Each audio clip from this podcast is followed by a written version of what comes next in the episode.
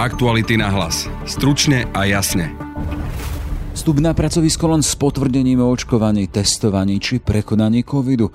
Potvrdenie rovnako priepustkov do prevádzok či na hromadné podujatia. Za úražku zdravotníkov či falšovanie covid pasov pokuty do 1000 eur. Vláda prijala nové protipandemické opatrenia. Nechceme, aby e, bola poškodzovaná ekonomika, preto budeme, ako som povedal, trezvo pristupovať k opatreniam, ktoré budú môcť ekonomiku ďalej ťahať a budeme ju otvárať pre očkovaných. Aj keď idete na plaváreň, potrebujete plavky.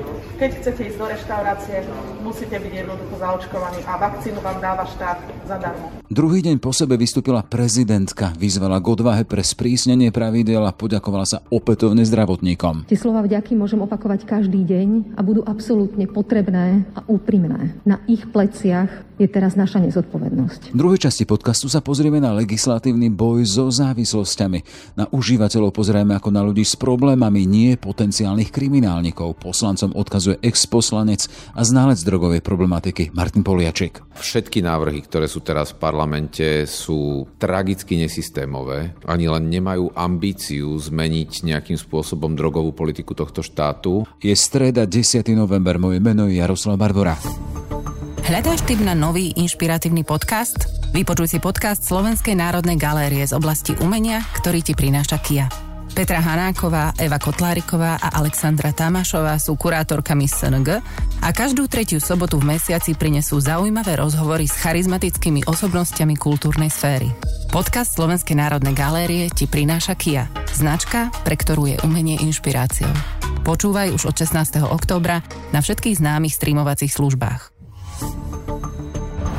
V prípade prekročenia maximum z druhej vlny budeme hovoriť o humanitárnej kríze, či nebojím sa povedať katastrofe. Situácia je vážna, varuje minister zdravotníctva Vladimír Lengvarsky. Za uplynulý týždeň bolo 52 tisíc testov vyhodnotených ako pozitívnych. Do nemocníc sme za posledných 7 dní prijali 2000 pacientov, z nich 81%, to znamená 1600, bolo dnes zaočkovaných. Dnes je v nemocniciach 2400 pacientov, z nich 200 si vyžaduje podporu umelopustnej ventilácie, viac ako 200. Na lokálnych maximách sme v Prešovskom, Košickom a Želinskom kraji, pričom viaceré nemocnice už tieto kapacity prekonali v porovnaní s druhou vlnou. Dochádza k prevozom desiatok pacientov, či už pozemným alebo leteckým a na COVID-19 aktuálne zomiera 200 ľudí týždenne. Vzhľadom k tomu, aké máme štatistiky, stále je u nás 700 tisíc osôb nad 50 rokov nechránených očkovaním a to je veľká kohorta ľudí, kde teda šírenie koronavírusu môže mať fatálne dôsledky. Aj preto vláda prikročila k sprísneniu opatrení. Vstup na pracoviská do prevádzok a na hromadné podujatia podmieni potvrdením o zaočkovaní, testovaní či prekonaní covidu.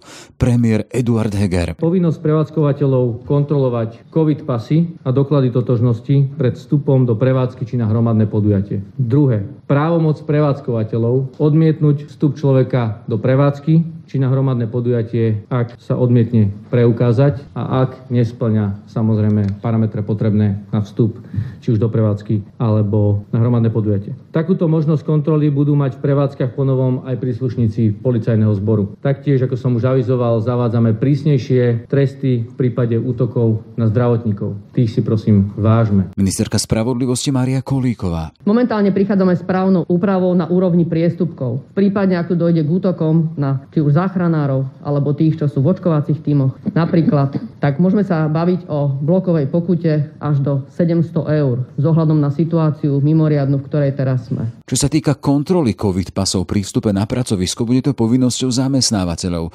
Testovanie si bude môcť zamestnanec zabezpečiť sám, alebo mu ho bezplatne zabezpečí zamestnávateľ. Ak ale zamestnanec odmietne bezplatné testovanie v práci, malo by sa to vyhodnocovať ako prekážka na strane zamestnanca, čím by strácal nárok na mzdu. Vládny materiál však pripúšťa aj dohodu na inom režime, napríklad na náhrade mzdy či čerpaní dovolenky. Opäť ministerka Kolíková. To, čo momentálne riešime, je problém pri zamestnávateľoch, že vlastne nevedia, aká je situácia na pracovisku. Nevedia, ktorí ľudia sú zaočkovaní, ktorí ľudia nie sú zaočkovaní, ktorí sa prípadne pretestovali, to znamená, aký je stav COVID pasov zamestnancov. Touto novelou tohto COVID zákona dávame nástroj zamestnávateľom bez ďalšieho, aby sa mohli opýtať zamestnancov legitímne aký majú COVID pas. Toto je kľúčové. Na základe toho bude mať možnosť zamestnávateľ aj urobiť organizačné zmeny pre ochranu zdravia na jeho pracovisku. Ministri na čele s premiérom opakovane vyzvali k očkovaniu. Druhý deň za sebou vystúpila k pandemickej situácii aj prezidentka Zuzana Čaputová. Včera som mala vyjadrenie a vyhlásenie k tomu, že tá situácia podľa odborníkov vyzerá byť katastrofická. Dnes máme rekordný počet nakazených ľudí po celú dobu našej skúsenosti s covidom. Tá situácia je mimoriadne vážna, viem, že rokuje vláda a dúfam, že príjme odvážne a ambiciózne opatrenia, ktoré nás budú chrániť. Nedá mi, aby som na záver opätovne nepoďakovala všetkým lekárom, lekárkam, zdravotníkom, záchranárom. Tie slova vďaky môžem opakovať každý deň a budú absolútne potrebné a úprimné. Na ich pleciach je teraz naša nezodpovednosť. Vládnymi opatreniami sa bude v zrýchlenom režime zaobrať parlament. Liberálnejšia časť vládnej koalície, myslím poslancov ako Šeliga, Krupa, Čekovský, Koželová, Romana Tabak a ďalší, predkladajú v parlamente návrh zákona, ktorý by mal zmierniť postivanie drogových deliktov. Pripomeniem, že napríklad človek, ktorý má pre vlastnú držbu a je zadržaný nejaké drogy, tak e, sa tam navrhuje alternatíva miesto basy, liečenie povinné, ktorým by ten človek súhlasil, zmierňujú sa horné sadzby. Niektorí odborníci hovoria, že je to málo, Realisti zase hovoria, že je to krok správnym smerom, aspoň nejaký. No a o tejto téme drogových deliktov a boja proti drogám budem hovoriť s bývalým poslancom SAS a bývalým poslancom za stranu PS spolu, Martinom Poliačikom. Dobrý deň. Dobrý deň, zdravím. Pri mikrofóne vás víta Brane Dobšinský. Takže je to krok správnym smerom? Vy ste sa drogám dlhé roky venovali odborne, alebo je to príliš málo v dnešnej dobe? Tak ono je to asi tak krok správnym smerom, ako keby sme dnes ešte uprostred Európy mali štát, ktorý za krádeže utína ruky a povedali by sme, že nebudeme už utínať ruky, budeme iba po nich báchať nejakým železom horúcim, že sa to dá ešte zahojiť. Tak je to krok správnym smerom, ale otázka je, že či to splňa nejaký základný civilizačný profil, ktorý by sme mali v západnej Európe ako krajina Európskej únie naplňať. Podľa mňa všetky návrhy, ktoré sú teraz v parlamente, sú tragicky nesystémové. Vôbec vlastne ani len nemajú ambíciu zmeniť nejakým spôsobom drogovú politiku politiku tohto štátu. Zameriavajú sa iba na tie absolútne najviac vyčnievajúce absurdity, ktoré sú súčasťou našej legislatívy a teda ak niečo zmiernime z absolútne nepriateľného na stále veľmi zlé, tak môžeme povedať, že to je krok správnym smerom, ale nemôžeme povedať, že by sme ani len sa pokúšali dobehnúť civilizovaný svet. Stále ostaneme medzi krajinami, pre ktoré neplatí, že vojna proti drogám skončila, pre ktoré neplatí, že doterajšie politiky celkom určite zlyhávajú, tak ako zlyhali vo všetkých ostatných krajinách, ktoré sa na tú tzv. vojnu proti drogám zamerali mali a určite to nie je niečo, čo by v budúcnosti nevyžadovalo ďalšie a veľmi výrazné korekcie. Hovoríte o tom civilizovanom svete, ktoré sú príklady takých krajín, ktoré s tým bojujú na tom poznaní 21.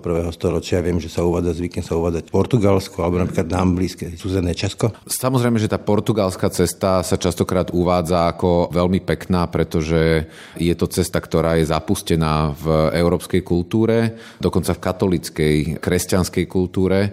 Je to krajina, ktorá prišla na to, že v momente, keď sa začne pozerať na užívateľov drog ako na niekoho, kto potrebuje v prvom rade pomôcť a že vlastne tú proklamovanú lásku k blížnemu reálne pretavia do toho, ako k ľuďom, ktorí sa dostanú do nejakého problému pri užívaní drog e, môžu pomôcť, tak e, na základe toho dokázali výrazne ušetriť na policajtoch, sudcoch, prokurátoroch, väzeniach a tak ďalej. Vlastne je to aj ekonomicky výhodné pre štát, danovníka. Je to celkom určite ekonomicky výhodné, pretože tie prachy, ktoré oni ušetrili na tých silových zložkách, okamžite presmerovali do do cielenej práce s mládežou, do prevencie, do vlastne podchytávania problémových skupín obyvateľstva v rámci drogovej scény a zistili, že nielen, že šetria peniaze, ale popri tom výrazne znižujú jednak újmu na úrovni aj užívateľov, aj ich rodín, aj ich komunít, aj celej spoločnosti, ale v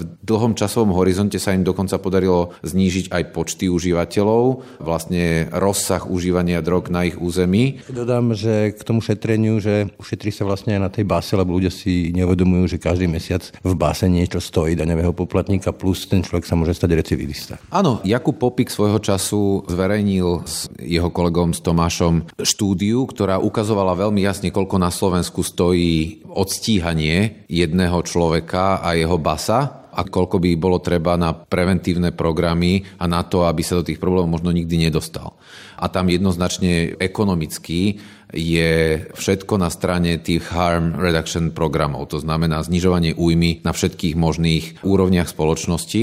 Čo je tam dôležité zároveň povedať, že tam vlastne nové újmy nevznikajú, čo dneska na Slovensku sa deje že ľudia, ktorí sú, dajme tomu, trestne stíhaní za v zásade smiešné množstva marihuany a u nich nová spoločenská újma vzniká. Takže to nie je, že redukcia újmy, to je vytváranie novej újmy, ktorá predtým v spoločnosti nebola. Čo by teda bolo takým základným krokom tu u nás na Slovensku, čo by sme mali urobiť, aby sme to riešili zmysluplným spôsobom, efektívne? Úplne prvým krokom by malo byť normálne sa pozrieť do sveta, že čo funguje, tak ako to odporúča už napríklad aj špecializovaná skupina venujúca sa drogovým politikám pod OSN pod vedením Kofiho Anana dekriminalizovať všetky drogy v malých množstvách. To znamená, že sa vlastne na všetkých užívateľov budeme pozerať ako na ľudí s problémom a nebudeme ich trestať za držbu akékoľvek drogy, kým je tá droga pre ich vlastnú spotrebu. Po slovensky tí, ktorí užívajú len pre vlastnú spotrebu, napríklad tú obľúbenú trávu, ale môžu to byť aj nejaké iné, mm. tak nebudú pod tieňom hrozby basy. Nebudú pod tieňom hrozby basy, ale v momente, keď sa nejakým spôsobom s nimi systém stretne, tak začne okamžite zisťovať, či náhodou v ich živote neexistuje nejaký výrazný problém, ktorý oni sa snažia prostredníctvom užívania drog riešiť. Psychologický e, postup. Áno, tým pádom, že v prípade, že je to potrebné, nastupuje buď psychoterapia, skupinové liečenia a sociálna práca, po prípade iná intervencia, ktorá im pomôže znovu sa nájsť v strede svojho vlastného života a nabrať nejakú sebakontrolu, aby na tie drogy neboli odkázaní. To, čo my sme videli napríklad v prípade čistého dňa, je presný opak. Dievča, ktoré bolo z, dajme tomu, problémového prostredia, ale malo ešte nejaké návyky, návyky zdravého fungovania, sa dostalo do prostredia, kde bývalý feťák z Považskej Bystrice, ktorého ja som poznal ako mladý človek, býval pár metrov odo mňa, sa vyburoval bez akejkoľvek potrebnej kvalifikácie na mladých ľuďoch a znižoval ich hodnotu v ich vlastných očiach, čo nejakým spôsobom vlastne nevedie k tomu, aby oni sa zaradili do normálneho života ako zmysluplní na dôstojnosti, svoje vlastnej dôstojnosti stavajúci ľudia, ale vlastne mali sami seba chápať iba ako odpad spoločnosti, ktorý všetci ostatní tolerujeme. Vlastne tie drogým patria. Že oni, oni sú vinní, oni si to spôsobili a tam sa nedajú budovať dobré návyky. Keď nútime ľudí kačákovať a žabákovať po nejakom priestore, keď ich vystavujeme možnosti sexuálneho zneužitia zo strany zamestnancov toho zariadenia, keď tam nie je celá vlastne metodológia práce s týmito mladými ľuďmi založená na tom, aby sa sami seba našli a našli svoju vlastnú vnútornú hodnotu a začali v svete okolo seba nachádzať nejaký zmysel, tak my ich jednoducho z prostredia, kde oni si potrebujú niečo kompenzovať tým, že užívajú drogy, nevieme dostať. Vy ste aj bývalý dlhoročný politik, poslanec. Prečo to podľa vás u nás e, nejde? Takto sa na to pozrieť. Tie čísla jasne o tom hovoria. Ja poviem úplne príklad z inej oblasti, alebo príklad z úplne inej oblasti. V Amerike, v Kalifornii zavedli program housing, to znamená lacné bývanie pre bezdomovcov a presvedčili Kalifornčanov cez ekonomické argumenty. Tuto tiež máme ekonomické argumenty, že tá basa sa nevypláca pre nejakých užívateľov drog, ale stále sa to nepodarí presadiť, lebo politici sa živia na tom, že vlastne oni patria do basy a niekto obhajuje feťákov a podobne. Tak už len keď sa pozrieme na situáciu s covidom, kde ekonomické argumenty celkom jasne hovoria o tom, že čím viacej ľudí sa zaočkuje, tým na tom budeme ekonomicky ako spoločnosť lepšie a nestačí to na to, aby sme mali dostatočne osvietené, osvietenú politickú reprezentáciu na to, aby jednohlasne a naprieč celým politickým spektrom tlačila na očkovanie, tak potom sa nemôžeme diviť, že to nefunguje v tak okrajových a predsudkami zaplnených témach, ako je napríklad drogová politika. A píšem to v úvode vlastne k tej knižke, ktorá teraz vyšla, Vojna proti drogám. Autora Anthony Levenstein? Áno, Anthony Levenstein vlastne tú knihu napísal cez príbehy rôznych krajín a ja som sa v predslove snažil k tomu dodať nejakú slovenskú perspektívu. Myslím si, že to, na čo sme doplatili v tejto oblasti na Slovensku je, že u nás sa striedali konzervatívne populistické vlády s konzervatívnymi reformnými vládami. To znamená, že... Čas? No nie, nebola vôľa. Hej, že konzervatívni populisti ako Mečiar a Fico nepôjdu do drogovej politiky, lebo tým pádom si odkláňajú od seba väčšinovú populáciu, na ktorej oni stoja a konzervatívni reformisti ako Palko alebo Lipšic majú proste ideologický blok robiť niečo pre ľudí, ktorí považujú za hriešnikov a tým pádom s tým tiež nespravili nič. A liberáli boli buď v opozícii, alebo boli rozpúšťaní vlastne v tých ako stredopravých konzervatívnych koalíciách a jednoducho nemali nikdy dostatočne silný hlas na to, aby sa podarilo čokoľvek v tejto téme spraviť. Veľmi takým zaujímavým fenoménom, s ktorým som sa stretol a zaujal ma v tejto téme vojna proti proti drogám je, že vlastne Napríklad dobrý príklad sú Spojené štáty, viedú to dlhé roky, stále to nemá žiadny relevantný výsledok a postupne vlastne ako by sa tie inštitúcie zaciklili v tom boji a premenili ho vlastne na boj za vlastnú existenciu, za vlastnú seba záchovu. U nás na Slovensku sa vidíme, ako policajti si radi naháňajú štatistiky tým, že marginálne trestné činy typu užívateľ Marišky alebo podobne a tým si vylepšujú štatistiky. Čiže dá sa povedať, že vlastne tam tá vojna proti drogám v tej podobe, ako ju poznáme, je akýmsi perpetom mobile, ktoré poháňa tých vládnych úradníkov, policajtov, prokurátorov? Ivan Mikloš kedysi e, niektoré problémy rád nazýval tak, že keď sa na ne pozrieme, tak už prvý gombík je zle zapnutý. Hej? Že keď zle zapneme prvý gombík na košeli, tak potom už odtiaľ sa nevieme dostať k ničomu zmysluplnému. Najprv musíme komplet celú rozopnúť alebo nahradiť úplne novou, aby sme vedeli to robiť dobre. No a práve vojna proti drogám je podľa mňa úplne ukážkovým príkladom zle zapnutého prvého gombíka, pretože Spojené štáty niekedy v roku 1917 a potom nasledujúcich rokoch urobili to, že úplne iracionálne racionálne vlastne kriminalizovali veľkú časť dovtedy voľne prístupných vlastne omamných a psychotropných látok a zároveň odobrali licencie tisícom doktorov, ktoré na to poukázali a ktorí boli schopní s tými konkrétnymi ľuďmi, ktorí mali problém so závislosťami niečo robiť. To znamená, že oni sa zbavili ako keby odbornej opozície, a zároveň zaviedli veľmi tvrdú politiku, ktorá bola častokrát namierená hlavne voči černožskej časti obyvateľstva a jej exekúcia bola ideologická. Ona bola nie kvôli tomu, že by bolo treba niekomu pomáhať, ale bolo treba voči niečomu bojovať.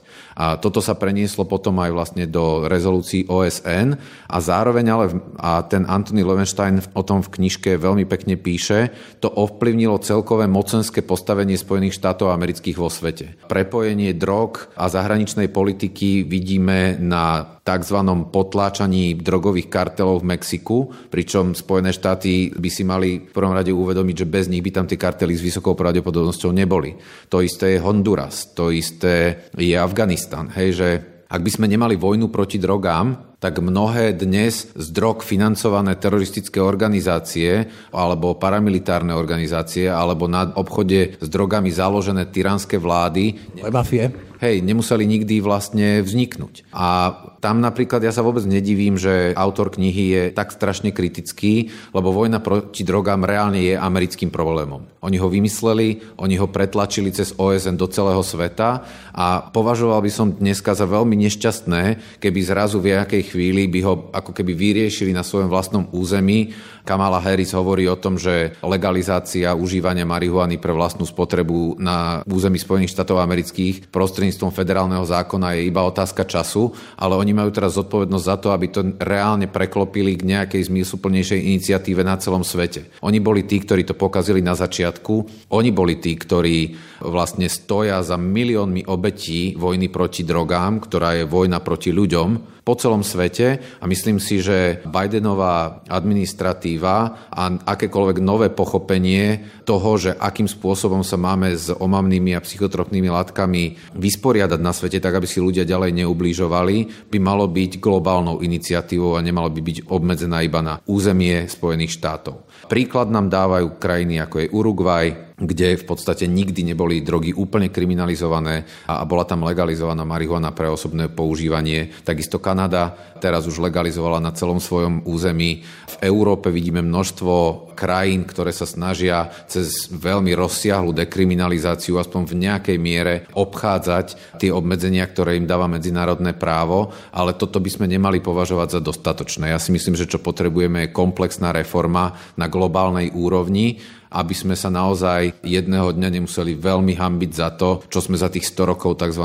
vojny proti drogám s ľuďmi na celej planete urobili. Prečo má názov knihy Mišela Fukota, tak je to politika dozerať a trestať. Ja ďakujem za rozhovor bývalému poslancovi, za SAS a potom za PS Slovensko Martinovi Poliačikovi. Ďakujem aj ja. Aktuality na hlas. Stručne a jasne. Sme v závere. Ešte pekný deň želajú Braňo Dobšinský a Jaroslav Barbora. Aktuality na hlas. Stručne a jasne.